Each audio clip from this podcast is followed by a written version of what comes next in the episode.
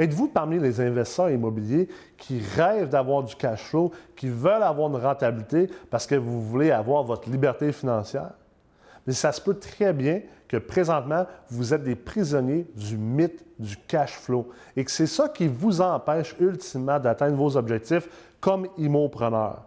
Alors aujourd'hui, on va faire un survol sur le mythe du cash flow et vous allez pouvoir déterminer comment vous libérer de ces obstacles.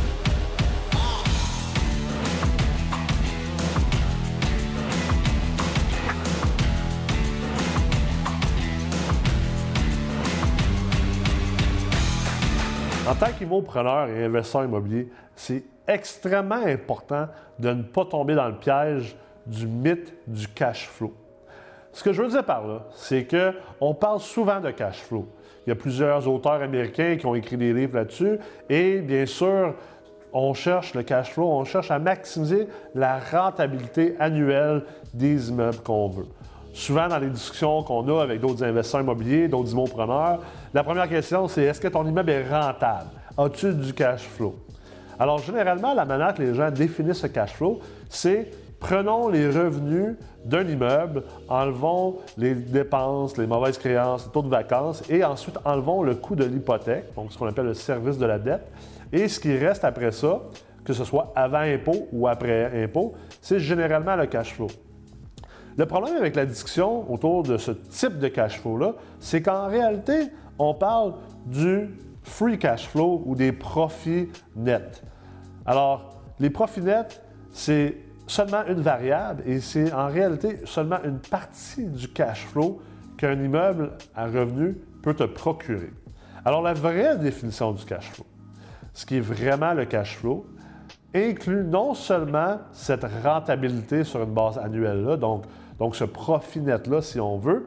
En affaires, souvent, on va appeler ça un BAYA, donc un bénéfice avant impôt, amortissement et intérêt. Dans notre cas, nous, bien sûr, il y a des intérêts parce qu'on a compté le service de la dette, mais ultimement, on parle de profit.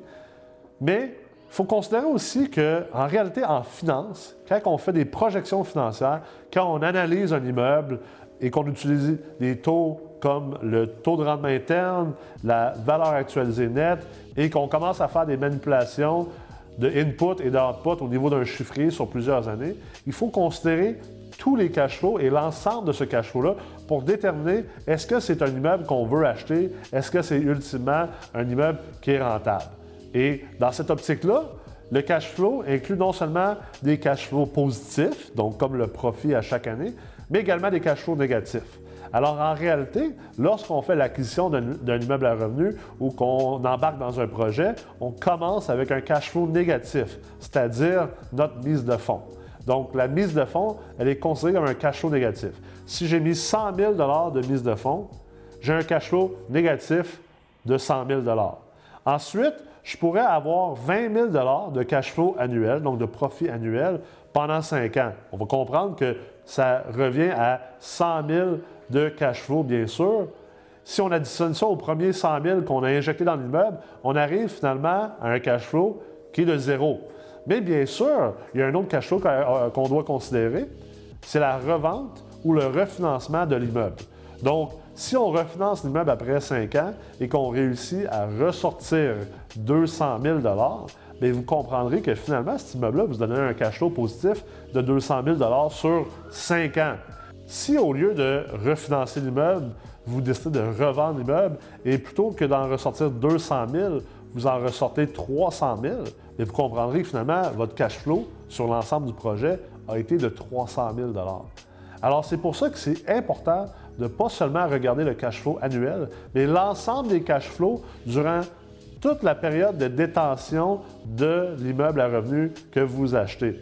Et ultimement, se concentrer seulement sur le cash flow annuel est quelque chose qui va vous limiter dans votre croissance, dans la capacité que vous allez avoir de bâtir votre société immobilière, de bâtir votre portefeuille immobilier puis de monter un parc immobilier, et ultimement va vous empêcher d'atteindre vos objectifs. Parce que la vraie game, si on veut, le vrai objectif en investissement immobilier, c'est d'aller bâtir une valeur nette que oui, après ça, on va pouvoir générer une rentabilité ou un rendement annuel pour justement atteindre des choses comme la liberté financière, se payer un certain salaire, peut-être lâcher son travail et tout ça.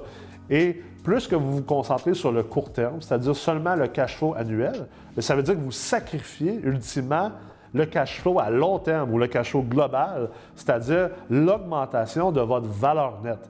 Puis ultimement, lorsqu'on comprend l'effet du temps sur la valeur de l'argent, lorsqu'on comprend l'effet composé du rendement et des intérêts, ultimement, ce qu'on veut faire, c'est qu'on veut maximiser sa valeur nette dans le moins d'années possible. Alors, pour ce faire, oui, souvent, il faut sacrifier le cash flow, peut-être l'année 1, l'année 2, l'année 3, pour être capable d'aller chercher une valeur nette qui, elle, en échange, éventuellement, va vous générer le cash flow annuel que vous avez besoin. Alors, faites très attention, ne tombez pas dans le mythe du cash flow, mais bien sûr, comprenez l'ensemble des cash flows et le levier, la puissance qui vient avec ces cash flows-là. C'est certain qu'en seulement 5-6 minutes, on n'a pas pu faire le tour du mythe du cash flow. Mais j'espère que ceci a servi pour vous faire réfléchir et peut-être adapter vos stratégies futures. Je vous invite donc à me rejoindre sur Facebook ou à rejoindre la MREX sur Facebook ou YouTube et on va pouvoir continuer la discussion avec moi-même et les autres enseignants de la MREX par rapport au mythe du cash flow.